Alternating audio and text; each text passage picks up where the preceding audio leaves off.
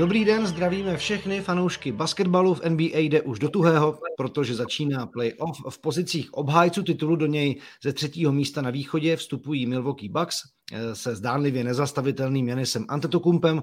V prvním kole je čeká bývalý tým Tomáše Satoranského, tedy Chicago Bulls. A Phoenix, loňský finalista, zase prožil skvostnou základní část a s nejlepší zápasovou bilancí bude útočit na druhé finále v řadě.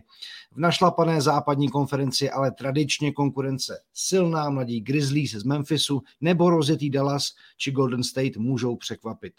A na východě se schyluje k epické bitvě mezi druhým nasazeným Bostonem a sedmým Brooklynem. Ovšem, co playoff NBA i domácí kooperativa Národní basketbalové ligy může přinést, si dnes popovídáme s Michalem Bernátem z Lidových novin. Ahoj.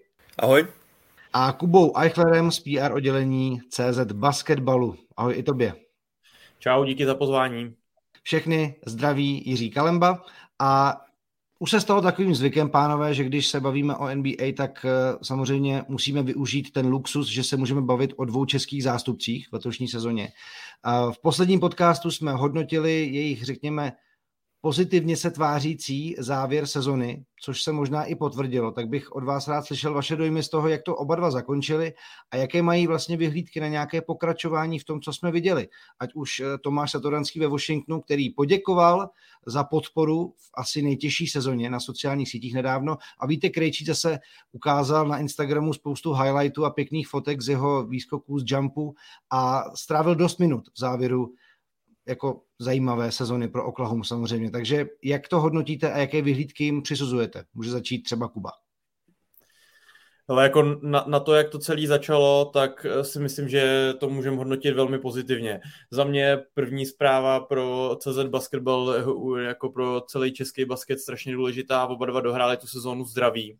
Vím, že Vítek říkal v těch rozhovorech s novinářem, který absolvoval, u kterých jsem taky některých byl, že ho čeká nějaký čištění kolene nebo něco takového, nějaký lehký zákrok po konci té sezony který by ale neměl být snad jako nějaký jako závažnější, neměl by ho vyřadit na nějak extra dlouho, ale oba jsou zdraví, eh, a ta sezóna měla pro oba dva tyhle ty kluky, které jsou klíčový pro český národák, jako stoupající tendenci nemusím to popisovat celý, víme to, ale jako u Satyho, jak to probíhalo na začátku, to jsme se zase děsili vždycky ty sezóny, tak jsem mám pocit, že s ním to tak jako prožíváme jako fanoušci i jako, eh, jako celá federace se to tam hodně se to řeší, jak, jak to se Satym je, když, eh, když to lidi řeší, tam povídáme si o tom, jak to dopadlo vždycky každý ráno a, a jsem rád, že to ke konci šlo nahoře, bylo to takový tři fáze u Satyho, do konce roku 2021 jsem myslel, že to bude docela dobrý, pak se to zlomilo s prvním lednem, vůbec nehrál,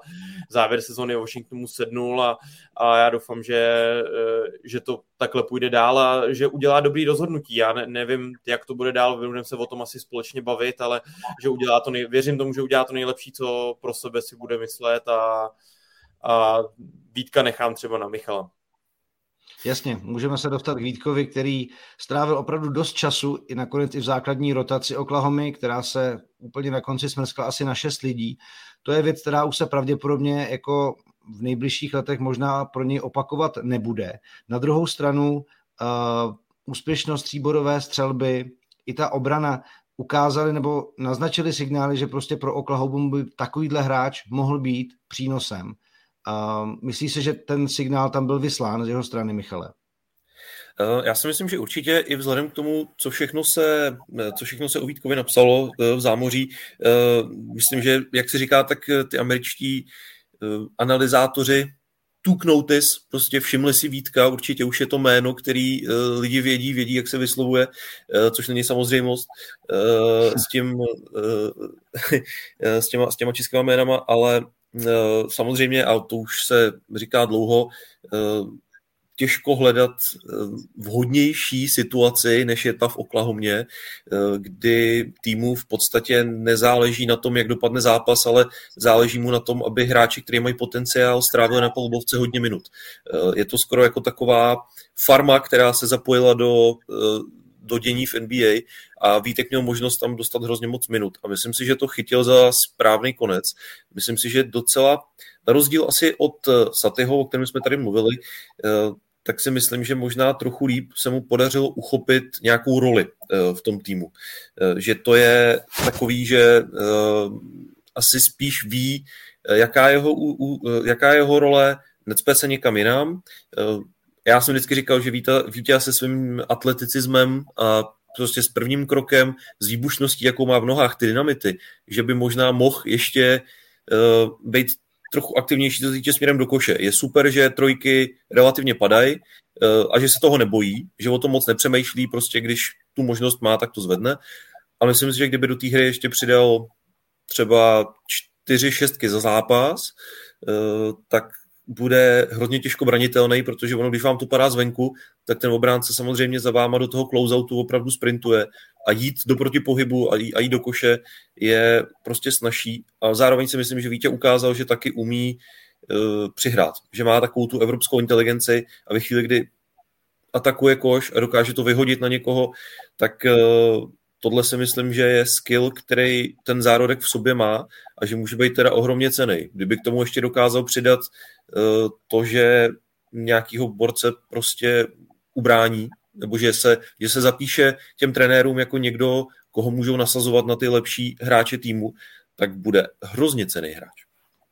Já musím říct, že takový postřeh, který hlavně mám z těch posledních zápasů, a je to samozřejmě dáno tou situací a kontextem, ve kterém se Tander nachází, co jste zmiňovali, ale vzhledem k tomu, že to je nejmladší tým, tak i když jsem viděl Vítkovi jako storíčka, tak on se tam prostě jako našel. A je to vidět, jak se tváří na té palubovce, jak co teda jako nabídne za zákulisí. Mají tam prostě partu mladých kluků a podle mě on se jako cítí dobře a je to vidět z toho sebevědomí a z toho, že se to vlastně jako užívá a že není naopak svázaný tím, co, by, co bychom možná jako teoreticky čekali nějakou nervozitou, že dostal šanci a že ji jako musí ukázat. A podle mě to je, to je ohromná výhoda tohohle jeho působení v závěru sezony. To, jak to bude dál, je samozřejmě otázka. Já jsem teď eh, zjistil, že existují dva názorový póly. Jeden je, že by měl zůstat v Americe úplně. Jeho teda po té operaci podle mě čeká vlastně působení podle mě jako v letní lize, jestli mám teda dobré informace a od různých jako zdrojů. Ale, ale jako počítá s Eurobasketem stoprocentně, což si myslím, jako, že je věc, kterou by si neměl nechat ujít a nedokážu si ani představit, že by o tom chvilku přemýšlel. Ale je spousta lidí, nebo aspoň už jsem se s několika názory setkal, že by měl kvůli lepším, lepšímu položení základů pro další působení prostě v NBA, vlastně strávit zbytek teď už jako léta až do další sezóny jenom, jenom jako v Americe a pracovat individuálně. Co si o tom myslíte? No, hele, já jsem samozřejmě vám tuhle tu otázku, myslím, posílal do minulého podcastu, jestli se ano, tak tam vlastně dokonce pravda, i padla. Vlastně tak tam dokonce i padla. Eh, a já si jako zahraju na úplnýho satanáše asi českého basketbalu, ale eh, jako kdybych, kdybych ten Vítkův agent byl, jakože díky bohu, že jim nejsem, protože by Vítě vůbec nebyl v NBA, kdybych já byl jeho agent, tak, eh, tak bych mu asi radil, aby se připravoval individuálně celý to léto a Eurobasket vynechal.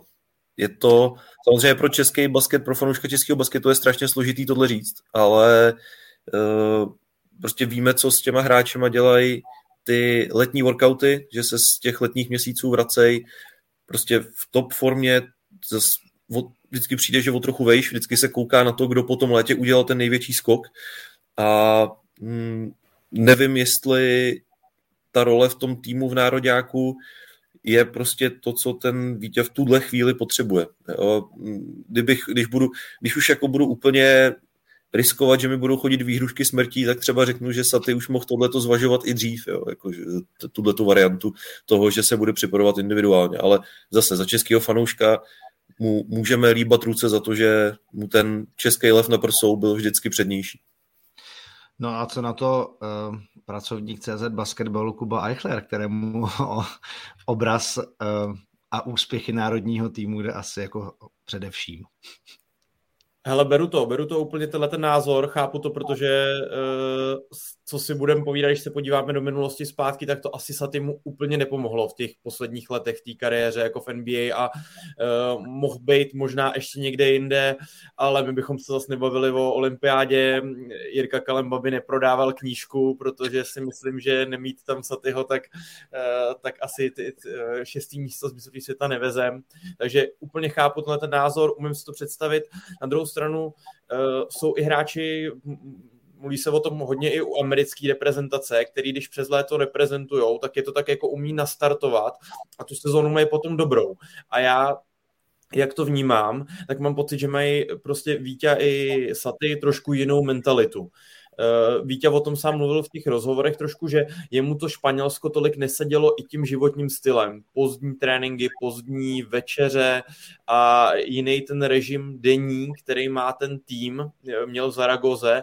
A naopak, co jsem tak pochopil ze, z rozhovoru a z nějakých konverzací se Satym, tak jemu víc seděl ten režim, ten španělský, ta, ta větší taková pohodička prostě a ten evropský styl toho basketu. A myslím, že se to ukazuje i na hřišti, takže si myslím, že Eh, Vítě nebude mít takový problém potom naskočit zpátky do toho amerického režimu a mohlo by mu to nějaký dobrý působení reprezentace by ho mohlo nahecovat. Přece jenom víme, eh, Kalisto má taky napsaný v knížce, jak, eh, jak Vítěvi bylo hrozně smutno, že nemohl jet na, ten, na to mistrovství světa do Číny, že byl vlastně vyřazený na poslední chvíli a myslím si, že by ho fakt dobrý ten šampionát, ať už individuálně nebo týmově, mohl hodně nahecovat do té druhé sezóny.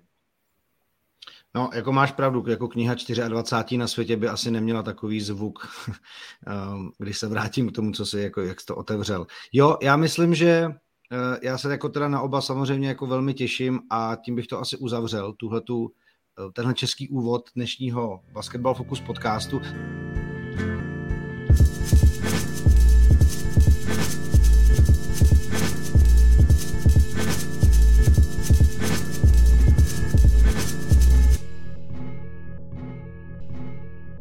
Protože jeho hlavní náplní má být eh, hlavně teda preview playoff sérií NBA a také má kooperativa NBL. Mm, natáčíme v sobotu popolední, ale tenhle podcast vyjde v neděli ráno, takže některé série už budou rozehrané a možná některé věci, eh, které tady jako teď teoreticky budeme kreslit, tak už se třeba potvrdí nebo nepotvrdí. Uvidíme, takže to jenom jako na okraj. A samozřejmě musíme začít play-in eh, zápasy, které mm, vygenerovali týmy do eh, toho prvního kola playoff, ale já bych tu konverzaci rád zahájil týmem, který v playoff úplně není a dost se o tom mluvilo a Kuba Eichler se začíná uspívat, protože samozřejmě se dívám jeho směrem. Na LA Lakers o jejich nepostupu do playoff se vlastně mluví jako o největším, a teď mi to diváci nebo posluchači odpustí, fuck upu. Historie NBA, tým, který uh, před dvěma lety v Bublině slavil titul a který poskládal tým na to, že by měl v playoff nějakým způsobem relevantní být, tak eh, jeho sezona dopadla naprosto tragicky a otázkou, jak se z toho budou Lakers a jejich fanoušci vlastně jako dál oklepávat, protože neúspěch je to kardinální. Přestože LeBron měl skvělou sezonu a pořád ukazuje, jak je jako výborný, ale Anthony Davis a Russell Westbrook a všichni hráči dál kolem, tak eh, tam se to úplně nepotkalo. Kubo. Hele, když to vezmu osobně, tak to bylo pro mě e, jako nejhorší sezóna na sledování za, nevím, za 25 let, co, co Lakers fandím, co sleduju ty e, noční streamy na DSF někdy prostě okolo roku 2000 nebo tak nějak, tak, e, tak to byla fakt nejhorší sezóna, protože na tom týmu od začátku bylo vidět, že tam je něco špatně. Teďka Frank Vogel, trenér, už teda bývalý trenér Lakers, to říkal v nějakém rozhovoru, kde se ho ptali takovou naváděcí otázku, eh, kdy viděl první moment, že to nepůjde tak hladce, jak, to, eh, jak si možná všichni mysleli, říkal eh, v prvním zápase přípravy. Takže myslím si, že to je úplně jako jasný, bylo to, skřípalo to šíleně celou sezónu a asi možná je to fakt, mluví se o tom, že je to největší průšvih podle jako poměr očekávání a konečný výsledek toho za historii NBA, jo. Protože všechny ty týmy, nebo většina těch týmů, kterými se to dává do paralely, ať už třeba i uh, Lakers sezóna 12-13 s uh, Kobeem, Dwightem Howardem, Stevem Nashem, nebo i třeba Brooklyn 2013-14 s Garnettem Pearsem, Deronem Williamsem a Joe Johnsonem, tak všechny ty týmy aspoň postoupily do playoff a to ještě tehdy nebylo to play-in, to znamená, že e, museli se dostat do osmičky a oni se nedostali ani do desítky. To je jako, co se tam stalo, to je něco jako neskutečného.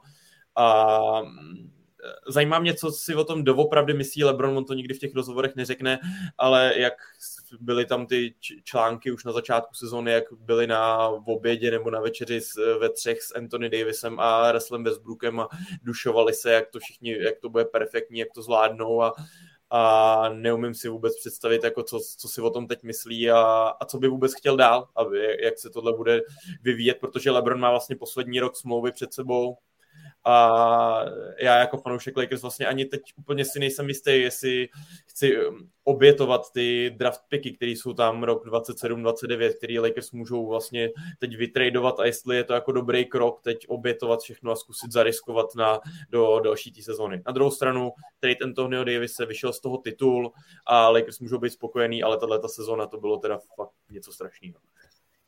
No, mě na tom vlastně fascinuje to, a bavili jsme se o tom během té sezóny jako několikrát, že to vlastně jako nedokázali vyřešit. Jo, ono samozřejmě jako uh, zdravotní um, náchylnost nebo náchylnost ke zraněním Anthony Davise, to byla věc, která se viděla už při tom tradu, když ho vlastně brali. To, že z toho vyšel titul, byla jako fantastická věc. To, že kus letošní sezóny samozřejmě taky stál i další věc. A to, že se mu to ještě pravděpodobně možná jako stane, je jako taky neoddiskutovatelný fakt. Russell Westbrook, eh, teď jsem snad jako četl, že vlastně možná se zvažuje tom, že by jako úplně jako skončil, protože jako neexistuje skoro ani tým, který by ho jako možná chtěl. A u Lebrona samozřejmě už existovaly jako náznaky toho, že by se mu jako podsouvá, že teď, jako když to Clevelandu jde, tak ať se tam vrátí. Přičemž strana Cavaliers jako říká, jako možná by se nám to úplně nehodilo, aby nám uh, Lebron rozbil tu chemii, kterou jsme tady dali dohromady. A, a otázkou je vlastně, jak se na to jako vlastně dá zareagovat, protože ta situace je jako hrozně špatná, Michale. Ta situace je úplně příšerná, je to totální fuck up, jak si říkal ty. Nerozumím tomu, kdo, nebo někdo musel udělat rozhodnutí, že budou tradovat pro Rasla Westbrooka.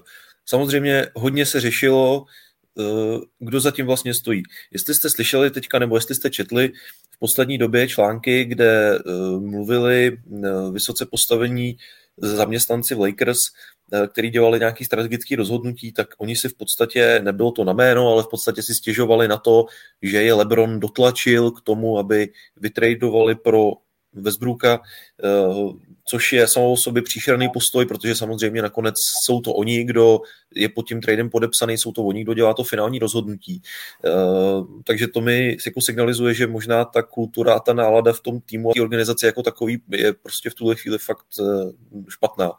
Ale na druhou stranu všichni víme, jak funguje LeBron, všichni víme, jak funguje LeGM, když na to přijde, že vlastně je to on, kdo často dělá ty kdo často v podstatě si jako řekne, koho na té soupisce uh, chce uh, a dojednává to s těma hráčima v podstatě sám funguje jako agent toho svého klubu. A ono v minulosti se mu to ještě relativně dařilo. Myslím, že to, co se, nebo to, co aspoň já jsem hodně oceňoval na tom, na těch Bubble, Bubble Lakers, který v bublině v Orlandu vyhráli eh, ten titul, bylo to, že si LeBron dokázal ten tým jako nějak tak ukočírovat. Že to vypadalo, že se mu podařilo udělat takový to, co se u něho vždycky chválí, je vytvořit takový ten týmový duch, eh, dát těm lidem v podstatě jasný role a ten tým díky tomu šlapal. Ale já si myslím, že Russell Westbrook tady na to prostě není stavěný. Russell Westbrook musí mít svůj hmm. tým eh, a jako nějaký kočírování od Lebrona, byly tam i ty náznaky během té sezóny, eh, nějaký, řekněme, jako plácačky na, na lavičce a tak dále myslím si, že je to u Lebrona docela kaňka na jeho reputaci, na kterou se úplně zapomene, protože se bude dívat na statistiky a tak dále, ale myslím si, že tohle je vlastně něco, co nezvlád. Uh, pokud přijmeme to, že opravdu stál za tím rozhodnutím a že to museli, jestli chtěli tradovat pro Russella Westbrooka, tak LeBron jako musel být takzvaně on board, jinak by to neudělali, tak si myslím, že tady jako šlápnu, ale totálně vedle. No. A ta cesta z toho je hrozně složitá, protože už po několikátý jeho tým bude v podstatě v off-season skládat ten roster úplně celý zase znova. A nevím, jak to bude s podepisováním volných hráčů, ale popravdě hoši, jako kdo by tam v této situaci šel, já vím, že je to LeBron, ale Anthony Davis neodehrál ani půlku sezóny, odehrál 40 zápasů. Uh, nedej bože, jestli tam zůstane Westbrook, což je teď jako hodně málo pravděpodobný. A možná, že když si zmiňoval, že ho možná nikdo nechce, tak možná, že zrovna ta Oklahoma Vítkova. Uh, jo, jako takový, takový a... kolečko na konec kariéry, jo, že by udělal. Jo, jo, a navíc samozřejmě je to, bude to poslední rok jeho mamutího kontraktu, takže eh, samozřejmě pro Oklahomu to možná není úplně špatný teď se zbavit nějakých eh, kontraktů, který se jim nehodějí. Ještě za to pravděpodobně dostanou nějaký pick od Lakers, ale eh, jim bude jedno, jestli nějaký Westbrook u nich bude brát 40 míčů měsíčně. Pak jim to přijde, pak si jim to zmizí příští sezónu a budou mít hrozně moc volného volného cap spaceu, takže možná, že tohle bude ta cesta, ale jestli Lakers něco neudělají, tak k ním prostě nikdo nepůjde a jedno, že to je LA. Hmm. No, jenom jako úplná tečka zatím, vlastně, když jsi zmiňoval ty Bubble Lakers, tak eh, tam je strašně důležitý zmínit eh, vlastně složení těch jako dalších role players, jo, jako Caruso, Vím, že Bradley vlastně nehrál v bublině, ale jako svý si odvedl uh, během té sezony. Caldwell Pope, to prostě byli hráči, kteří do toho absolutně seděli a teď při vší ústě k Austinu Reevesovi, vím, že, jako, že jako je občas jako má um, takový jako ty fanouškovsky líbivý věci a něco občas trefí, ale to prostě, to není hráč, na kterým postavíte ten podpůrný cast eh, k tomu, abyste to táhli k titulu. Jo. Takže spousta, bych, spousta asi věcí k řešení. A to bych ještě zmínil, že když se podíváte na to, na ten talent, na ten talent pool, který měli Lakers za poslední, dejme tomu, čtyři roky na polubovce ve svém drezu, tak byste z toho postavili no playoff tým. To je Brandon Ingram, Julius Randle, uh, Kyle Kuzma, uh, Caldwell Pope, uh, o jich je více, já určitě na někoho zapomínám, že jo, měli, měli Ivicu Zubace, Lonzo Ball, jako to je neskutečný. Jo? To, to, co vlastně jako Lebronův příchod udělal s tímhle týmem a s tím vším, koho všechno měli podepsanýho, tak to, to je prostě Lebron efekt. No. Tak ještě nedávno, nebo taky pár let zpátky D'Angelo Russell a tak dále, že jo? takže jako to je spousta hráčů a o některých z nich se jako budeme samozřejmě bavit dál. A když jsme zmínili Rasla, tak pojďme eh, na za Minnesota Timberwolves, protože ti vlastně už vyhráli titul tak trošku, ale mi to přišlo podle těch oslav, eh, ke kterým eh, Pat Beverly a jeho kumpáni potom jako nakročili. Já to beru jako trošku úsměvně, protože dostali jako strašnou bídu na sociálních sítích a dělali si z nich dost jako lidi i osobnosti a instituce jako legraci, ale, ale přesto dostaneme se k preview té série, co je čeká s Memphisem, ale mě by zajímalo, jak jste jak jste vnímali jako jejich, jejich oslavu a já chápu, že Timberwolves nejsou v playoff úplně tak často, je to asi po druhý za posledních 18 let, takže si to jako potřebují užít, tomu rozumím, ale jestli to jako nebylo vlastně too much, anebo jestli to naopak vlastně k tomu patří, že ten zápas jako s Clippers otočili a Patrick Beverly samozřejmě vzhledem k tomu, že v Clippers působil, si to jako užil o to víc, vzhledem k tomu, jaký je to typ člověka.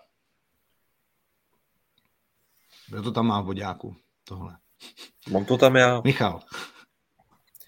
Myslím, Máš to si, že, myslím si, že Pat Beverly je asi ústřední, uh, ústřední jméno tady toho příběhu. Uh, to jeho štěkání na soupeře a na každýho, na kohokoliv uh, je prostě k němu patří. Já jsem ho vždycky měl za hrozně přeceňovaného uh, obránce. S chodou okolností jsem ale závěr toho, asi poslední čtvrtinu toho play-in zápasu viděl a musel jsem bohužel Eh, byť nerad jako přiznat, že eh, Patrick Beverly byl jeden z velkých, velkých důvodů, byť jestli nebyl tím klíčovým X-faktorem toho, že ten zápas vyhráli. Eh, protože ten jeho hasl se mu prostě nedá odepřít. A já ten tým nemám rád, nemám rád o to, co všechno o nich říkal Jimmy Butler, jak to tam funguje, když odcházel. Mám pocit, že Carl Anthony Towns asi v tomu opravdu navzdory tomu, jak brilantní je minimálně ofenzivně, tak mám pocit, že tomu nedává úplně všechno, eh, ale na druhou stranu, já jsem rád, že tam je nějaký, že jsou tam nějaký tyhle uštěkaný záporáci. Je tam někdo, koho můžete nesnášet v té NBA. Nějaký tým, kde je jedno, kdo proti ním hraje, ale vy si ten zápas užijete, protože pokaždý, když uh, je někdo strapní, pokaždý, když je někdo tvrdě sfauluje, tak vám tak jako radostí poskočí srdíčko a jste jste, jste prostě za to, aby za každou cenu dostali na zadek. A já si myslím, že je dobře, že na sebe někdo uh, tuhle tu roli bere. On mimochodem tuhle pověst má tak trochu i Memphis, ke kterému se určitě ještě dostaneme, který je taky mladý, uh, taky bych řekl, že hodně povídá, uh, to ten hezký americký výraz shit talking, tak eh, to si myslím, že jako borci z Memphisu a z Minnesota umějí teda výborně. Takže já jsem, já, já jsem rád, protože kamkoliv tyhle týmy přijedou, tak ty haly budou hodně hlučný eh, na jejich konto. Mm, pamatujeme si, když hrál uh, Trey Young v Madison Square Garden proti Knicks, tak to byl, ty lidi šli podle mě na ten zápas jenom, aby na něj mohli řvát. Jim bylo vlastně jedno, jak budou hrát Knicks možná, ale chtěli si zařvat na Treyanga, který ho nesnášeli. A uh, nechci budit negativní emoce, ale pro tu NBA je tohle občas prostě dobře. K Trey Youngovi se za chvilinku dostaneme. Myslím si, že si po dnešku trošku popudil i fanoušky Clevelandu, tím, jak se zakřepčil na jejich logu, potom co tam jako fouknul logo 3. A k tomu se dostaneme za malou chvilinku, ale dostáváme se teď k zápasu New Orleans Pelicans LA Clippers, Kubo. A zápas vlastně několika několika ranů, několika sekvencí bodových, docela jako divoký, ale kdo by to sakra řekl, že New, New Orleans Pelicans v první fázi sezony prostě nakonec budou jako mezi osmičkou týmů v západě pro playoff. Asi by nás to nenapadlo, když jsme to tady hodnotili, ale dokázali to. CJ McCollum přinesl jako neuvěřitelný vítr do té hry a čím to vlastně dokázali Pelicans se takhle zvednout? No, oni se dali se dohromady, no, po tom začátku té sezóny, já nevím, kolik to bylo, to je asi úplně jedno hledat ty přesné čísla, ale jestli to měli 2-12, 1-12, nějaký úplně no. šílený start sezóny, pamatuju si, že tehdy po nějakých těchto těch prvních 12, 13, 15 utkáních sezony se psalo, že uh, už vlastně pro ně ta sezóna skončila, protože byly tam nějaký procenta, že týmy, které takhle začaly, tak prostě nikdy nepostoupili do playoff a tak, to samozřejmě teď se trošku s tím play-in turnajem mění, ale, ale oni to dokázali, no, skončili devátý a a teď to dokázali urvat přes Clippers, měli tam trošku štěstí, jsme si o tom vlastně včera psali tady ve skupině eh, společný, že měli trochu kliku, že do zápasu nešel Paul George, který byl na poslední chvíli pozitivně testovaný na COVID, takže to je teda pro Clippers velká smůla. Já jsem i čet nějaký články, že je to zase další pokračování toho prokletí Clippers, který opravdu mají takovou smůlu, že vždycky se někdo zraní nebo se někdo proti ním úplně bláznivě rozstřílí. A je to i trochu příklad tady tohoto zápasu, protože oni i bez Paula George předvedli velmi, velmi dobrý výkon, až LeBron trošku předčasně chválil Tyrona Lua jako výborního trenéra na, na Twitteru a pak se mu to, teď se mu to docela vrátilo. Ale fakt ten zápas, já jsem si ho teďka ráno pouštěl ty prodloužený highlighty většinu pak a po celou poslední čtvrtinu. Byla to fakt šílená divočina. Pelicans perfektně začali, vypadalo to, že mají ten zápas pod kontrolou. Brandon Ingram, který je taky eh, moje dítko z Lakers, který šel na Anthonyho Davise, za Anthonyho Davise v tom tradu, tak hrál výborně pak ale Clippers se úplně zbláznili ve třetí čtvrtině, totálně to otočili a vypadalo to, že zase ten zápas oni mají pod kontrolou, ale pak projeli koncovku možná i proto, že tam hmm. chyběl prostě nějaký ten jeden go-to guy, kterým je v těchto těch chvílích většinou Reggie Jackson nebo dobře hrál Marcus Morris ale ne, nezvládli to a, a jako třetí sezóna toho, když se bavíme o tom, co Lakers obětovali za Anthonyho Davise, tak co Clippers obětovali za duo Kawhi Leonard, Paul George a za tři roky nemají vůbec nic, jo. Lakers mají teda aspoň titul, teď je to teda s nima strašný, Clippers jsou líp nastavený, aby příští sezóně na ten titul třeba útočili, ale, ale jako nebudou spokojení určitě, no. No, když jsi vlastně zmiňoval, tak Reggie Jackson stál zatím uh, zlepšení ve třetí čtvrtině. Hrál jako neuvěřitelně, myslím, že to bylo asi 81-69 na začátku čtvrtý čtvrtiny, ale pak zase Pelicans to jako otočili. Fakt jako divoký zápas. No a dostáváme se teda k tomu druhému týmu, který si zajistil na východě uh, osmou pozici a to byla Atlanta s Treyem Youngem. Na polubovce Clevelandu, kterému se vrátil Jared Allen a já jsem se koukal na různé statistiky toho, jak eh, Cleveland dobře brání třeba vymezené území, jak eh, neúspěšně tam týmy střílí a přišlo mi, že to všechno tak jako je dobře rozjetý, aby Cleveland jako si zajistil postup do playoff. Jenomže právě zmiňovaný Trey Young, 32 bodů se svých 38 ve druhé polovině. A i když teda Hawks přišli o kapelu, tak eh, prostě asi jako by chtěli říct, nezapomínejte na to, že jsme loni hráli finále východní konference a pořád to v nás jako nějaké Michale. Eh, já si myslím, že pro Atlantu by bylo asi po těch loňských výkonech hodně velký zklamání, kdyby se do playoff vůbec nepodívala, takže eh, z tohle hlediska pro ně určitě, určitě super. Já jsem měl Jareda Elena za trošičku takový X-faktor, protože jsem měl pocit, že teda tomu týmu, když hráli teďka bez něj ty, eh, ten konec té sezóny, tak uh, neskutečně chyběl, protože jako hrál min, dlouhý minuty na centru Moses Brown, který při nejlepším je backup center a o tom ještě by se dal polemizovat a samozřejmě nechávat ten obranej, eh, tu obranou nálož na, na ruky Moblim by bylo Eh, asi trošičku moc, eh, takže čekal jsem, že ten Jared Allen je zvedne trochu víc. A ty si ale dobře zmiňoval to, že oni samozřejmě s tou, eh, s tou svojí vysokou sestavou, kterou vlastně zase šli proti těm trendům NBA, tak byli opravdu dobrý v, v bránění koše prostě v tlačili tu efektivitu týmu uh, při nájezdech opravdu hodně dolů.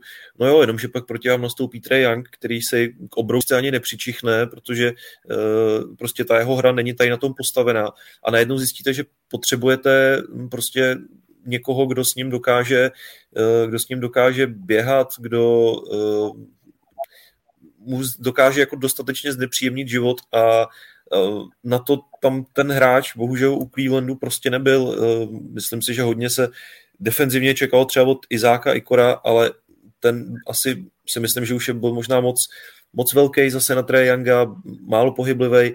No a jakkoliv fantastickou sezónu měl Darius Garland, eh, tak samozřejmě obrana není úplně jeho devíza ani ofenziva nebyla úplně jeho devíza teda v tomhle zápase, když tady koukám teďka na ten jeho nástřel 9-27 eh, a 1 ku 7 z trojky, eh, takže já si myslím, že asi zasloužený. Ten, ten tým Atlanty je určitě kompaktnější.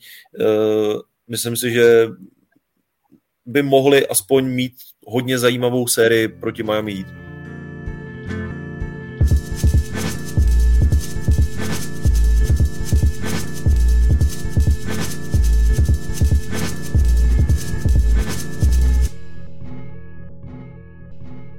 Pojďme se k tomu možná rovnou dostat, protože uh, začínáme predikcemi právě ve východní konferenci, takže ten souboj 1-8 je Miami Atlanta. I když je vlastně nedělilo v konečném důsledku tolik zápasů, tak samozřejmě ty sezony pro oba dva týmy byly trošku jiný. Otazníkem je tedy stav Clinta Kapely i Collinsey, se se vůbec do téhleté série Kubo dostanou.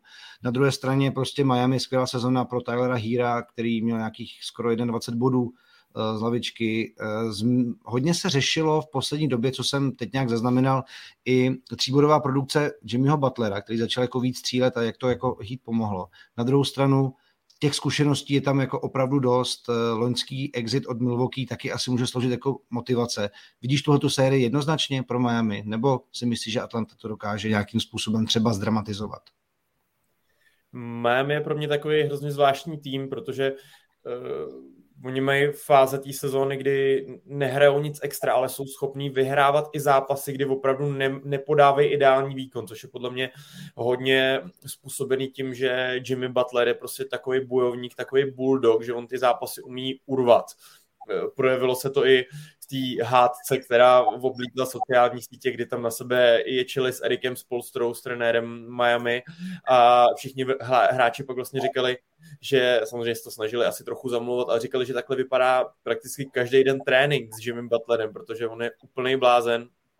A, a je to fakt takový hecíř a dokázal ten tým se kolem něj semknout, je výborně poskládaný, Erik Spolstra je opravdu skvělý trenér, takže eh, jako myslím si, že Miami je velký favorit, protože to, co dokázali v té konkurenci týmu na tom východě, který ten východ je opravdu každou sezónou teď lepší, Milwaukee, Philadelphia, i Brooklyn, i když ty neměli tak dobrou sezónu z mnoha důvodů, takže Miami je asi jako velký favorit. Trajan Core, jestli nebude Clint Capela a nebude John Collins, tak to bude mít teda opravdu hodně těžký.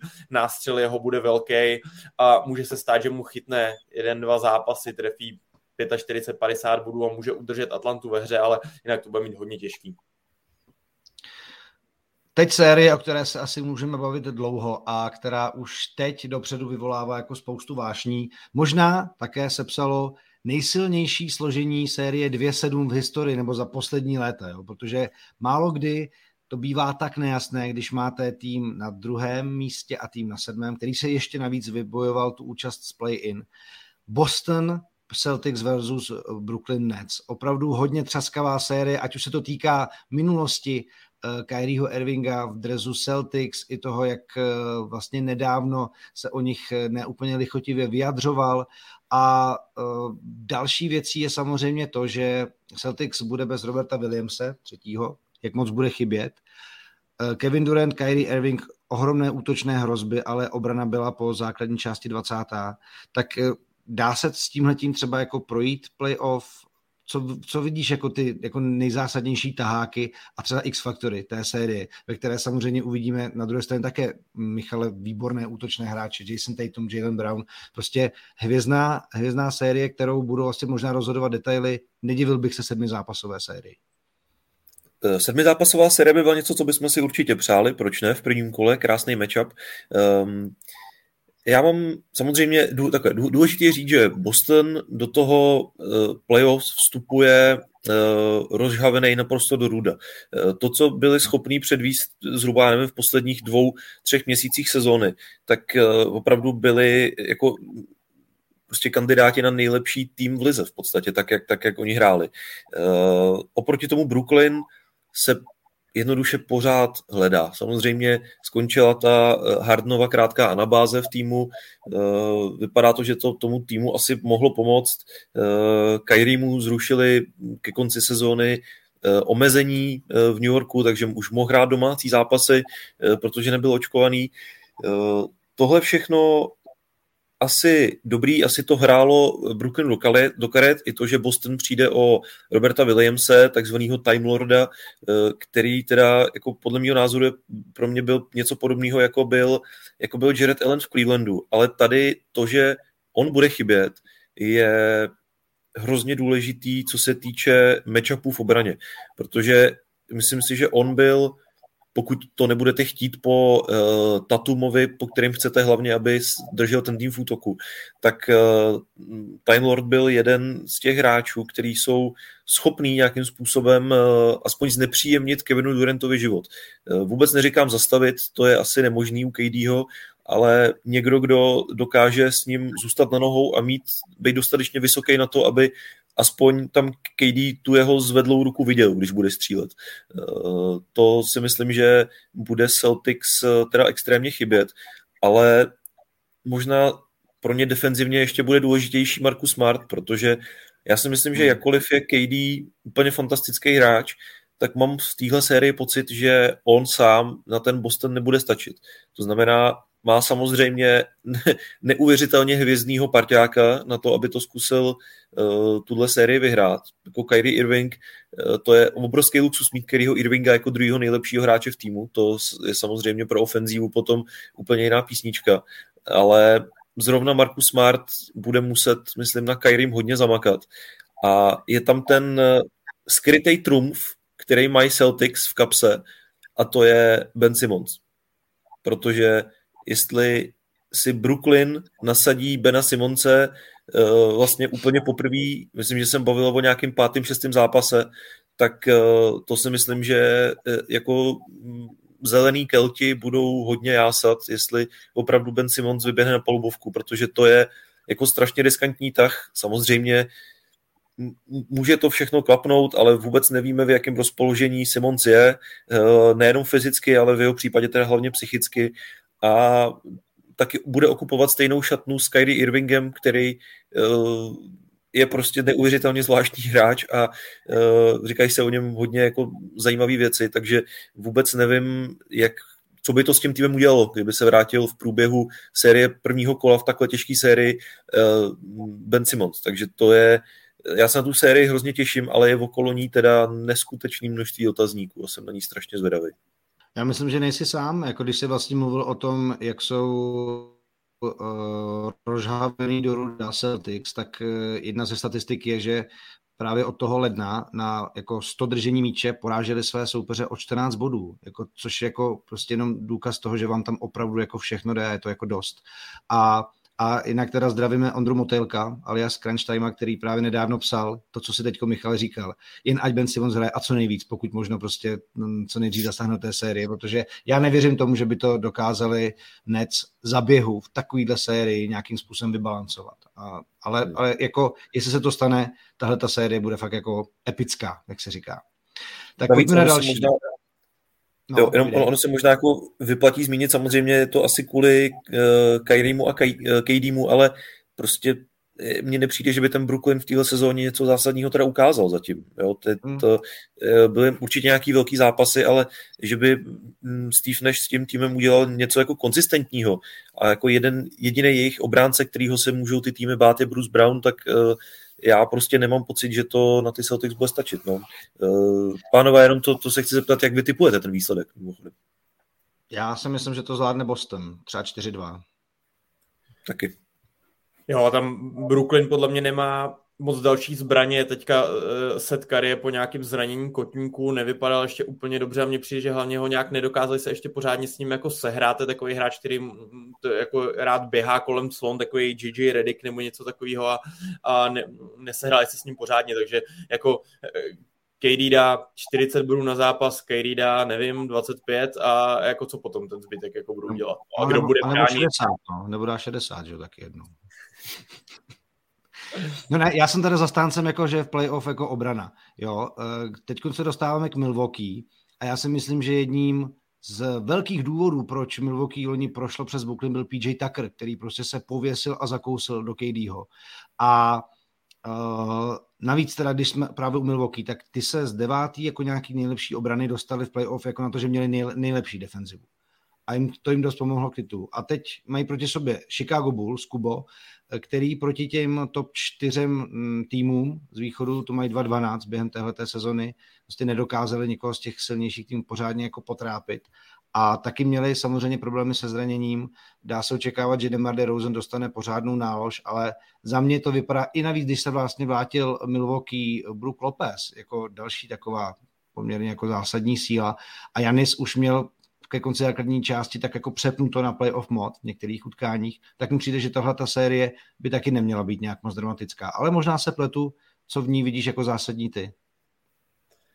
No, tak uh, já musím říct, že mě překvapilo, že Milwaukee se trošku uh, tady hrajou s ohněm s těma basketbalovými bohama, protože uh, oni ten závěr uh, základní části tak trošku jako lehce protankovali, protože si myslím, že neměli daleko i k prvnímu místu nebo možná k tomu druhému a vypadalo to lehce, jakože úplně se jim nechce na ten Brooklyn a v úzovkách vybrali si uh, tým, který je z té spodní poloviny toho pavouka na východě asi teďka nejhratelnější. Chicago hrozně se mi líbily na začátku sezóny, bylo to jedno z nejpříjemnějších překvapení, fakt to bylo super, co předváděli za basket, nikdo nečekal podle mě vůbec nikdo ale pak, jak si říkal Jirko, tak je, potkali je zranění, dokonce vlastně Alonso Ball, jeden z klíčových hráčů, tak ten vůbec už do konce sezóny nezasáhne, takže to je velká rána pro Chicago, protože ty ještě doufali, že by se mohl eh, na závěr základní části pro playoff pak vrátit. Takže Chicago jde podle mě do té série jako velký, velký outsider, kor proti uh, obhájcům titulu. A Milwaukee si opravdu ta uh, sedá ta Eh, se dá ta sestava, vlastně ta titulová, ve v pravou chvíli. Mě kdyby tam nenechali sedět v závěru opravdu v základní části několik těch zápasů, tak když v těch důležitých zápasech, když hrál Janis v tom playoff módu, mně přijde, že on je trochu jak Russell Westbrook, že taky úplně v jiném módu hrát neumí než naplno. A to bude pro Chicago asi hodně těžký. Já se bojím, že, že ta série může skončit dost rychle. Dobrá, dobrá. No a pojďme na poslední sérii, eh, ve které se potkají Sixers a Toronto Raptors. To znamená na straně Philadelphia Joel Embiid, James Harden, taky skvělou sezónu mající Maxi a tak jako vlastně otázkou, jestli se vůbec dají zastavit, jako když jsou v útoku v pohodě. Na druhou stranu uh, jsem také někde našel údaj o tom, že má Philadelphia nejhorší Michale transition obranu, takže by se jako dalo nabízet, že Toronto to může uběhat. Na druhou stranu, je, jako jejich základní pětka je v top 30 v odehraných minutách, takže tam zase moc není jako s čím rotovat. A, a já se jako asi zásadně těším na Scottyho Barnese, na to, co ukáže playoff, ale co ty jako vidíš v téhle sérii jako zásadní, co bude hrát roli? Tak transition defense, uh, transition defense určitě, samozřejmě eh, mají v týmu Jamesa Hardna, těžko se tomu divit, uh, tam jako obecně jakákoliv defense je problém a pokud jde o, to, o ten přechod, tak samozřejmě jde o to, že Joel Embiid musí nejdřív doběhnout pod koš, aby ta Philadelphia vlastně jako začala tu obranu opravdu efektivně hrát. Co může být problémem je to, že pokud vím, nebo tak ty poslední zprávy jsou takový, že Matý Stajbul je mimo hru. To znamená, Mm, to je obrovský defenzivní eh, jako mamut, řekl bych jako na palubovce a bude jim chybět. A těch uh, dobrých obránců už tam pak má Philadelphia trochu poskromnou. Myslím si, že v, v, v jeho věku spolíhat na Dennyho Greena už asi není úplně moudrý, uh, takže uh, myslím, že Matý Stajbul bude hodně chybět a myslím si, že právem se o téhle sérii mluví jako o sérii, která má největší potenciál přinést nějaký upset, protože Toronto jako fakt není tým, se kterým by měl někdo úplně žertovat. Oni jsou vždycky takový trochu nenápadní, tam na tom, na tom severu zavátý sněhem schovaný uh, raptoři, ale nakonec uh, se vždycky ukáže, že ten tým je neskutečně těžký. Uh, myslím si, že Scotty Barnes se jim do toho konceptu úplně parádně hodí. Je to prostě takový ten hráč, proti kterému vám to bolí, proti kterému vás to bolí, je to nepříjemný, mají výbornou týmovou kulturu a já to vůbec v Philadelphia nezávidím tohleto hned v prvním kole jít tady toho matchupu.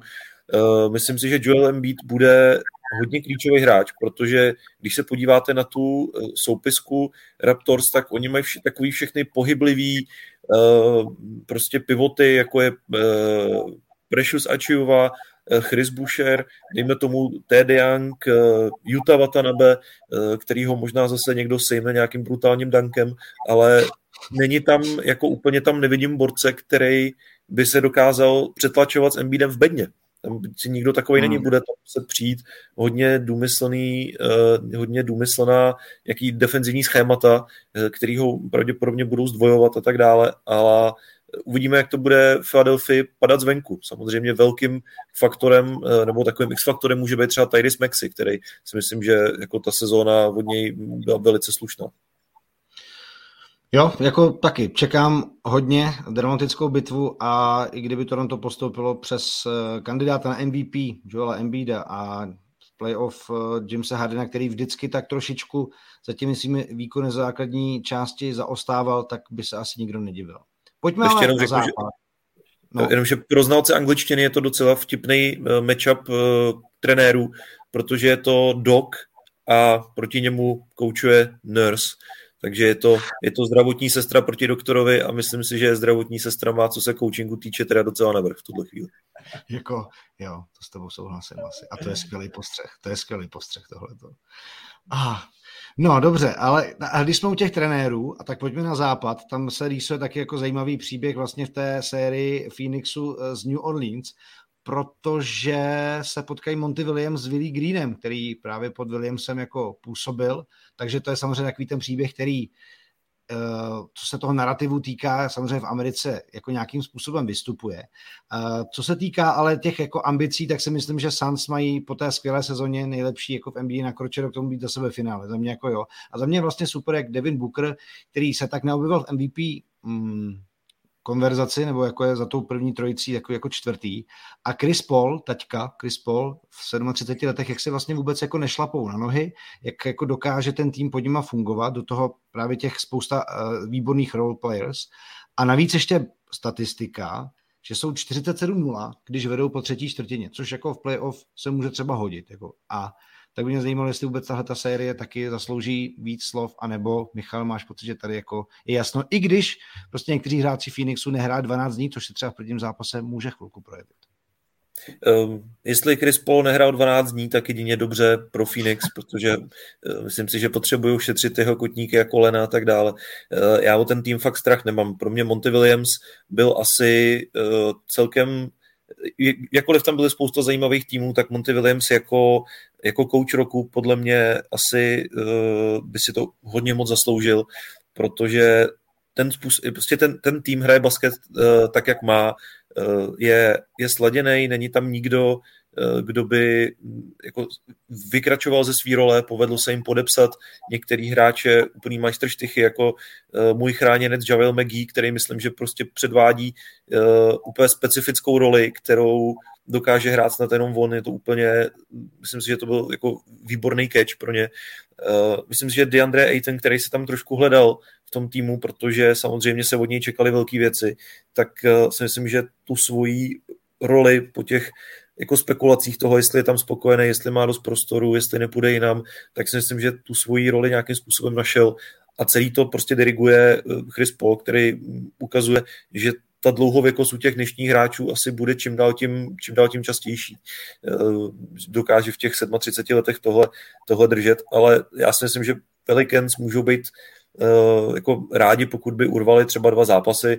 Uh, myslím, že ten tým, který mají ten, ten roster samozřejmě je dobrý uh, a že ty jejich výkony postupem času nabobtnávali podobně jako nabopnával Zion, takže si myslím, že budou jako potřebovat uh, trošičku toho optimismu do té příští sezóny, protože se Zionem to, uh, do toho se úplně nechci pouštět, to je úplně jiná anabáze na úplně celý jiný podcast, ale uh, myslím si, že budou potřebovat trošičku úsměvu na rtech, takže snad, snad se jim to povede, ale za mě Phoenix maximálně v šesti zápasech.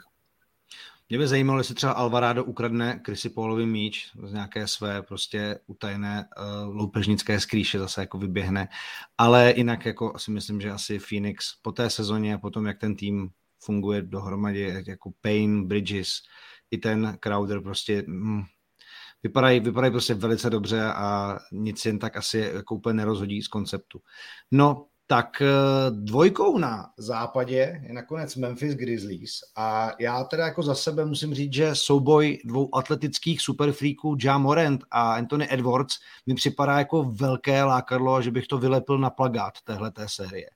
A na druhou stranu vlastně Grizzlies můžou být nejmladším nebo jsou nejmladším týmem v top dvojce od 50. let.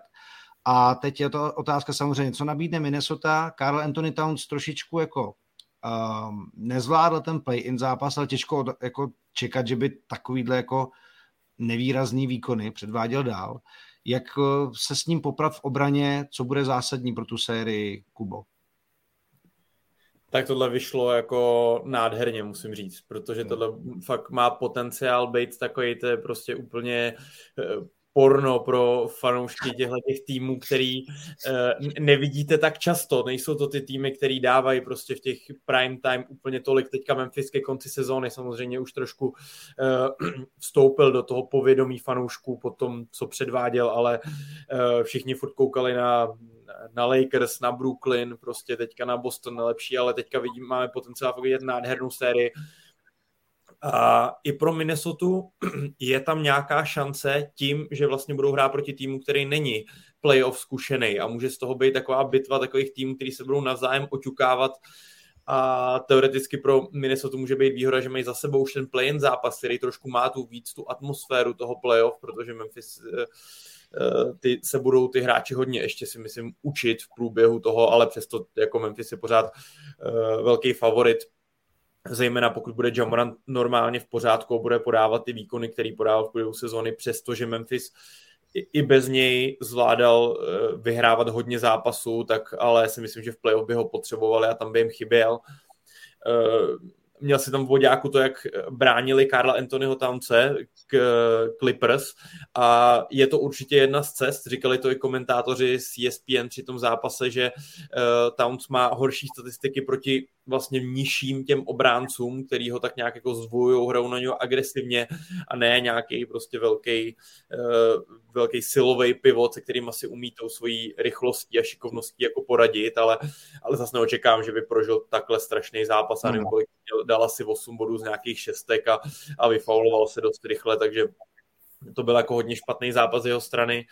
A tím letím tady doplním ještě myšlenku, kterou jsem měl uh, u, uh, rychle u Minnesota, že si nemůžeme úplně divit, že se jako radovali z toho postupu do playoff, jo? protože oni tam měli jednu sezónu, myslím 2018 s Jimmym Butlerem, kdy do playoff postoupili, ale vzhledem k tomu, jak to pak celý dopadlo, tak na tohle možná by radši zapomněli. A předtím byli v playoff naposledy 2004 kdy Anthony Edwardsovi bylo tři roky, LeBron měl za sebou nováčkovskou sezónu eh, a bylo to třeba čtyři roky od toho, než vyšel první iPhone, jo? tak když jako nejste takhle dlouho v playoff, tak chápu, že ty lidi to bavilo a Beverly je prostě blázen s fanouškama, takže viděl, jak z toho mají radost, tak to trošku jako to se šel do té do hry s nima, no. takže Memphis favorit, ale Minnesota doufám, že si to užijou a trošku je potrápí jako takhle my pamětníci basketbaloví, co pamatují Kevina Garneta, který jako uh, to kosil v drezu Minnesota, tak mm, samozřejmě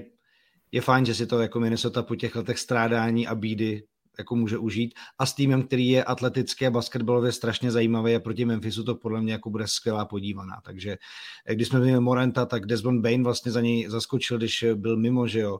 Uh, Jaren Jackson Jr. s podkošem, uh, skvělý hráč a tak dále. Ten tým, my jsme vlastně v minulém podcastu trošku charakterizovali a definovali a já se na jejich jako vystoupení v playoff strašně moc těším. Na koho se ale těším taky, je určitě souboj Warriors Nuggets protože velká trojka, Steph Curry, Clay Thompson a Draymond Green spolu hrála, přátelé, 11 minut. 11 minut spolu tyhle ty tři o tom, co se mluvilo, jak se vrátí Clay Thompson, hráli dohromady. Do toho ale samozřejmě vyrostl Jordan Poole ve velkou sílu, která může hrát zásadní v tom jejich playoff runu. No a na druhé straně Denver, který v podstatě je jako Denver Nikola Nuggets tam teď v poslední době mi přijde, že co neudělá on, neudělá nikdo jiný, tak jak on může vzdorovat síle Warriors v této sérii, Michale? Eh, no, podobnou, eh, podobnou otázku položili i Steveu Kerovi. Eh, se optali na to, jak hodlají bránit Jokiče a Kerim říkal upřímně, nevím, protože v případě Jokiče je to ten takzvaný pick your poison. Prostě vyberte si, čím vás ten borec jako zabije na tom, na té polubovce. Samozřejmě zmiňoval si tady 11 minut z té velké trojky, který odehráli spolu, ale to se bojíme o téhle sezóně. Ten eh, obrovská porce minut, kterou tyhle ty tři spolu odehráli v minulosti, si myslím, že eh, těch 11 minut v podstatě úplně zastínuje a myslím si, že všichni tři jsou tak zkušení na to, že to nebude mít žádný vliv, protože eh, Draymond specificky o Karim a o tom snově myslím, že opravdu jako ví i poslepu, kdybyste mu zavázali oči, tak a v nějakým momentě stopli ten zápas, tak si myslím, že on bude s vysokou pravděpodobností schopný určit, kde se Kary s Thompsonem zrovna nacházejí v tu chvíli. To je, ta jejich sehranost je neuvěřitelná. A když do toho ještě vložíte Jordana Půla, tak ten, tak ten tým začne být hodně nepříjemný. Ale na druhé straně prostě je tam Nikola Jokic, který ho nevím úplně, kdo bude bránit. Nejsem si jistý, jestli Eh, když ho necháte jenom Draymondu Greenovi, a aby se s ním pošťuchoval jako na písmenech, eh, do jaký míry bude schopný zastavit jeho hru zády ke koši. Jestli si, spíš bych si teda typnul, že ho Joker ugriluje zaživa, tam, eh, protože přece jenom má nějakou, má nějakou jako, jako váhovou a velikostní výhodu eh, proti Draymondovi, jakkoliv Draymond Green je neskutečně silný hráč. Eh, a v tu chvíli samozřejmě musíte, eh, musíte tam přivízt druhého obránce a v té chvíli začíná to, v čem je Nikola Jokic nejlepší a to je najít volného spoluhráče. Na to, že pro mě teda mimochodem jako MVP, dávám to dopředu, ještě se k tomu určitě dostanem, ale to, jakým způsobem dokáže Jokic ten tým tahnout uh, bez uh, Jamala Mariho a bez Michaela Porter Jr. je naprosto neskutečný. Já nechci jako říkat, že hraje s nějakýma úplně lavičkovýma hráčema, to ne, určitě jsou tam kvalitní hráči, ale to, jak on dokáže vlastně vytvořit kompletně ofenzivu toho týmu, je neskutečný a pro Steve Kera myslím si, že teď má nějaký ty bezesný noce za sebou, protože eh, možná se mu o Jokerovi zdálo. Vůbec to nebude jako nic, eh, nic snadného pro ně. No ono vlastně nejenom Steve Kerr, ale i Greg Popovič vlastně eh, byl tázán na to, jestli teda mu zamezit pas, anebo nechat, jako, nechat volnou střelu. On říkal, tohle to jako, podle mě na tohle nikdo nepřišel a není to možný. A, a Steve Kerr říkal, jako jestli je nebezpečnější přihrávač nebo střelec a on řekl ano. Ano, jo, ano, prostě, je to, jo, je to tak, myslím, tak. Ano, je to tak. A, a no, prostě uh, asi, to, hele, asi to podle mě celý skončí na tom, jak moc budou ostatním borcům Denveru padat trojky. To bude asi všechno, si myslím. Asi, uh, jo. Jo, Já myslím, že souhlasím. No a tak pojďme na poslední sérii. Dallas, Utah. Úplně rozdílná rozpoložení těchto týmů eh, při vstupu do playoff, jako Dallas si vyřešil spoustu věcí a je jako red hot, jak se říká, a naopak jako Jazz jsou docela studený. Eh, otázkou je ta flítka Luky Dončiče a pak jenom taková statistika, kterou jsem taky zaznamenal, je, že v clutch time efficient nebo v jako efektivitě clutch timeu se z posledního místa Mavericks v posledních dvou měsících dostali na první, což jasně ukazuje ten jejich vzestup a to, že ty zápasy dokážou otáčet a vyhrávat hlavně. Takže eh, pokud by byl Luka, je pro tebe Dallas favoritem téhleté série a je to jako X-faktor toho, jestli se Jazz dokážou dát nějak dohromady? Kubo. Já myslím, že jo, určitě protože e, neby to, kdyby Luka byl v pořádku a myslím, jestli se mu to stalo v předposledním nebo v posledním zápase, možná do konce základní části, to je jedno celkem, tak do té doby uh, si myslím, že si Dallas docela pochvaloval, že na ně vychází Utah, který neprožívá úplně dobrou sezónu, uh, vylejzají na povrch nějaké informace o vnitřním tam napětí, ať už jako managementu mezi těma hlavníma hvězdama, Devnovanem Mitchellem a Rudy Goberem, takže dlouhodobě se mluví, že tenhle ten tým má na sobě hodně tlaku na tuhle tu sezónu, protože prostě už eh, s tím letím jádrem nějakou dobu funguje a úspěchy žádný nepřicházejí a jestli teda není už často, hlavně kolem Rudyho Gobera, jeho jména, jestli není často nějak tam pozměnit v Utahu a jít na to jinou cestou, ale pokud bude Dallas bez Luky, tak to tak zajímavě tu, tu sérii jako zamíchává. Minimálně vím, že na první zápas myslím, že nebude hrát, který je teda dneska, takže to už pak, když budou poslouchat eh, lidi, tak už to budou mít za sebou. Myslím si, že tam Luka v tom prvním zápase hrát nebude. Eh, dobře se jim podařil ten trade se Spencerem Dinvidím, kdy vlastně se zbavili docela překvapivě Kristapse Porzingise a tu sestavu hodně přeměnili na menší hráče a sázejí tam na ně s, ještě s Jalenem Bransonem, na kterýho bude určitě uh, jako upřená velká pozornost, ale no, jako tohle je hodně taková těžkočitelná série, jako když Luka ty první jeden, dva zápasy nebude hrát,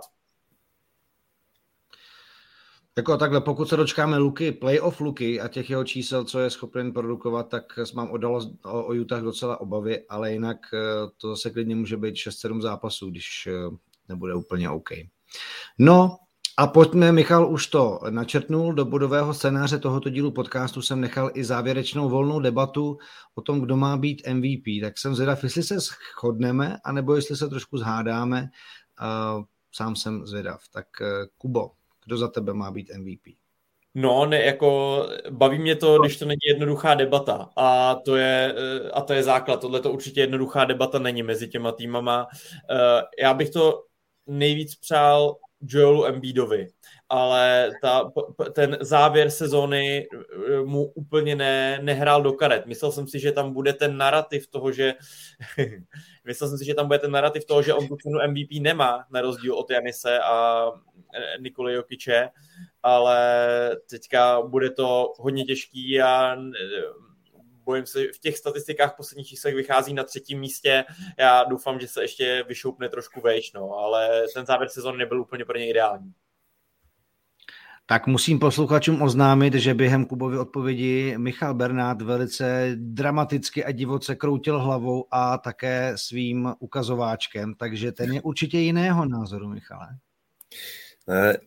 Jak, jako, eh, nejsem úplně člověk, který by vždycky spolíhal na ty čísla, tak eh, porovnání Jokiče a eh, Embida i statisticky i v takových těch advanced stats je jako naprosto, naprosto si myslím jasný ve prospěch Nikoli Jokiče. Myslím si, že ta efektivita, s jakou on hraje basketbal, je nevýdaná. A paradoxně to, co si myslím Jokičovi hodně letos pomohlo a o čem se třeba tolik nemluvilo, tak je to, co dřív bývalo jeho slabou stránkou a to je obrana. On samozřejmě eh, má extrémně daleko do toho, aby se o něm mluvilo jako o elitním obránci, ale on se dokázal z toho defenzivně jako podprůměrného hráče dostat uh, aspoň statisticky na uh, lehký nadprůměr, ale to je pro hráče jeho ofenzivního kalibru obrovský skok. A jestli jste se někdy, jestli jste prostě letos se dívali na zápasy Denveru, tak eh, ta dominance jeho je úplně jiná než Joela Embida v rámci Philadelphia. Myslím si, že Joel Embiid měl kolem sebe samozřejmě i mnohem lepší tým. A pokud se bavíme o skutečně MVP, to znamená nejvíc hodnotným hráči, hráči s největším přínosem, tak uh, i vzhledem k tomu výsledku, že dotah Denver ke 48 výhrám, uh, pro mě to prostě letos uh, není v podstatě žádná debata. Tak já jsem rád, že to můžu uzavřít tím, že vlastně spojím uh, oba dva předchozí příspěvky, protože já jsem dlouho byl toho názoru, že by to měl být Joel Embiid. Uh, přišlo mi, že jako za A možná za ty léta jako bídy, kterou dostával taky někdy oprávněně, co se týká třeba jeho kondice a tak dále, ale prostě to, jak se Philadelphia dala dohromady, mi přišlo, že bylo částečně i jeho zásluhy, tak jako potichu pořád si jel to svoje a ty čísla letos jako vůbec nebyly špatný. No ale když se podíváte na to, že prostě Nikola Jokic eh, neměl dceru Jamala Mariho, Michaela Portra a i tak na tom západě prostě přesně jak říkal jako Michal, se dokázal dostat na těch nějakých 50 skoro výher, uh, tak jako definice MVP je to, že bez toho hráče by to prostě nešlo a bez Nikoly Jokiče by to určitě nešlo. Philadelphia by samozřejmě taky nebyla tam, kde je pravděpodobně bez Embiida. A, a je to vždycky znát na těch statistikách, když oba dva nejsou na polbovce, jak moc jako ten tým dostává jako kouř tak eh, já bych se jako přiklonil v poslední hodině k Nikolu Jokičovi. Asi. Michal může se radovat, ale jako ano, MB... ano. Já jsem tady dokonce ještě našel tabulku, nevím, jestli znáte ten um, vlastně indikátor, uh, má zkrátku Raptor, uh, je to pro uh, to v prostě určitý způsob, jak vyjadřovat uh, uh, přínos toho hráče na hřišti. A na, v defenzivní rovině jsou tady v posledních sezónách jména jako uh, Rudy Gobert v jedné sezóně, Rudy Gobert v další sezóně, Draymond Green a pak už Nikola Jokic uh, v letošní sezóně. To je uh, jako něco pro Jokiče, myslím, nevýdaného a vůbec jako nepředpokládaného, protože uh, i ty jména pak pokračují. Zase je tam Gobert, Draymond Green, je tam Tim Duncan, Matisse Taibul, Clint Capella, prostě lidi, kteří jsou známí svojí bulletproof obranou, a najednou se tam na čtvrtém místě vyskytne Nikola Jokic. Nevím, co to je za, za anomálii statistickou, ale dokazuje to, že tam došlo k nějakému zásadnímu posunu v jeho hře. Jdu se na to podívat hned, jak dotočíme.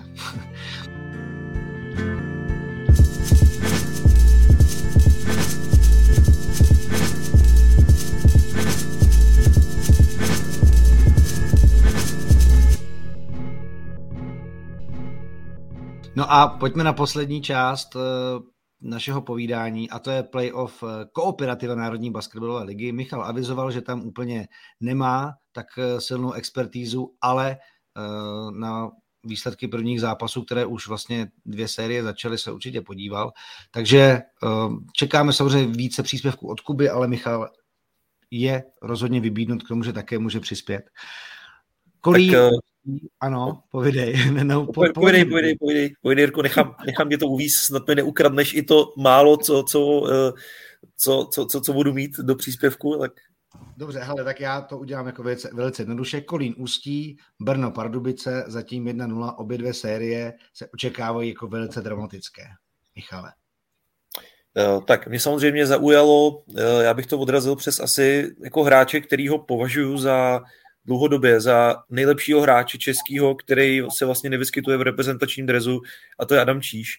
Eh, to, co on eh, jako předvádí eh, v, nej, v naší nejvyšší lize, který se dostane i ke mně, kdy nemám úplně moc času tu ligu sledovat, tak je vlastně fantastický.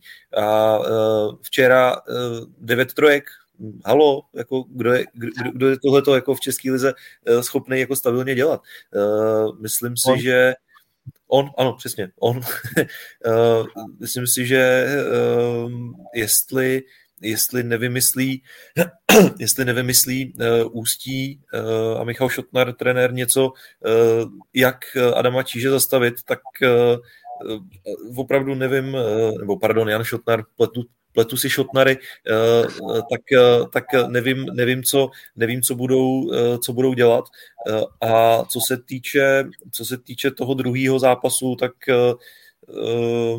Brno asi, Brno asi zaslouženě mě bude hodně zajímat, protože jsem se s ním jako basketově taky střetnul, jak to pojme Tomáš Vioral, který si myslím, že bude jako player, na kterýho bude, uh, budou Pardubice hodně spolíhat, aby uh, tu sérii uh, ještě otočili a taky si myslím, že to je jeden z těch kluků, který se určitě dívají po tom místu na soupisce národňáku tady pro, pro Euro, takže bude hodně zajímavý to sledovat i v tomhle kontextu.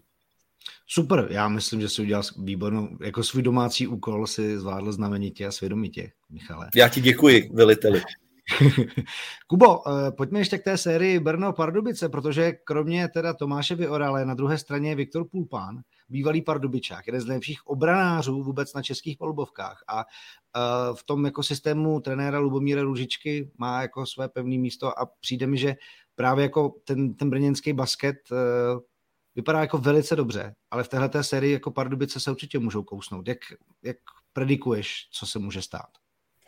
Tak eh, jako Brno je určitě papírový favorit v té sérii, i vzhledem k tomu, že je to série 3-6, že jo, takže uh, dopadly v základní části výrazně líp, navíc uh, jdou, jak jsme se bavili tady o Utah Dallas, jak jdou, v, jaký rozpoložení jdou do toho playoff, tak Pardubice vyhrálo, teda Brno vyhrálo sedm z posledních devíti zápasů předtím, než vlastně do playoff šli a naopak Pardubice zachránili sérii šesti porážek vlastně za sebou až posledním utkání té mm, nastavové fáze, takže tam je vidět, v jakém tom rozpoložení ty týmy do playoff jdou a opravdu ty Pardubice prožily docela i přes velmi dobrý výkony eh, Tomáše Viorala v průběhu právě jako té základní části nebo celé té fáze předtím, tak eh, samozřejmě jeden hráč to neutáhne tolik a měli i nějaký zdravotní problémy, takže to je trošku jako eh, problém. Za mě to bylo překvapivě docela velký drama, protože já favorizuju Brno relativně výrazně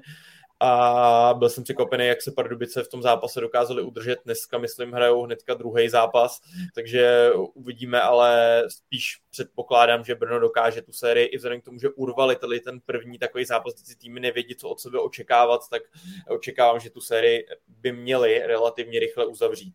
Včetně toho, že právě Viktor Pulpán, který se vlastně do té reprezentace teďka vrátil, tak eh, je jeden z těch hráčů, který drží ten tým pohromadě a eh, jako líbí se mi Brno, včetně Ukrajince Mišuly, vlastně posilinu z, z týmu Prometej v, vlastně teď po začátku té invaze ukrajinský nebo ruský na, na ukrajinský území, tak vlastně posílil velmi dobrý hráč a Brno z toho takhle docela těží, aspoň se dají najít nějaký pozitiva na tom. No a v neděli začínají série dvou nejlepších týmů po základní části Nymburk versus Děčín, to znamená souboj týmů, které, které jsme viděli spíš ve finálových soubojích. Eh, Děčín postoupil eh, přes eh, Královské Sokoly z předkola playoff, no a Opava proti USK. Tam bych se rád možná zmínil a zastavil, jestli se k vám dostala ta skvělá trojka Kajela Mengese v posledních vteřinách zápasu na palbovce Nové Huti Ostrava, protože to byl jako docela hustý moment na to, co, jak divoký to byl závěr a přesně jako takováhle střela vás pošle pak do čtvrtfinále. Asi to z USK může něco udělat, možná ta série může být vyrovnanější než asi Nymburk s Děčínem, ale nějaké zásadní překvapení asi tady bychom nečekali za vás. Co mi k tomu řeknete? No, jako USK má hrozně ty výkony nahoru dolů v průběhu této sezóny. Vždycky chytnou nějaký mm, rytmus, jsou ty zápasy lepší, i jako třeba, že nedopadnou úplně výsledkově, ale, ale výkonově eh, hrajou dobře a pak mají slabší fázi.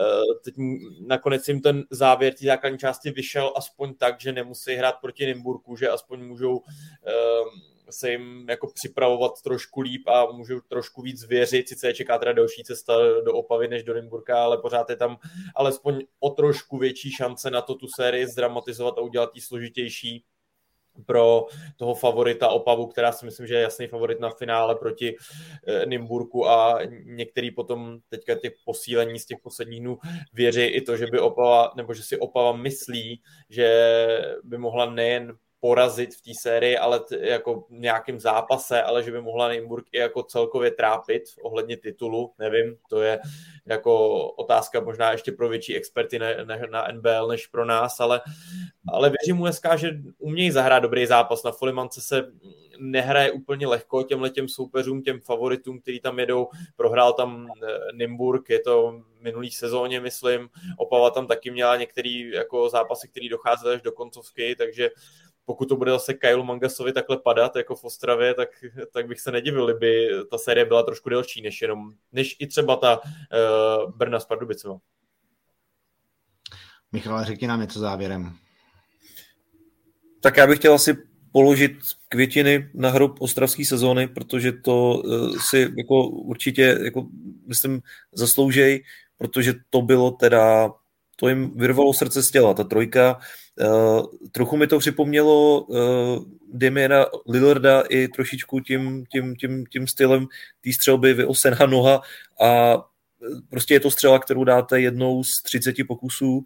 Uh, jak by vám řekl Paul George, prostě byla to špatná střela, v pohodě, nic se neděje, uh, ale když vám tam taková střela padne, tak uh, jako těžký, těžce se mi na to dívalo, protože už jsem uh, byl jako v situacích, kdy tenhle ten buzzer dostanete a uh, není, to, není to vůbec nic příjemného. No. Uh, na druhou stranu krásný basketový moment. Já si myslím, že Úzko uh, si to určitě, z, určitě zasloužilo a uh, jsem, na ně, jsem na ně hodně zvědavý. Jsem rád, že se v Praze budu moct zajít podívat na uh, to basket.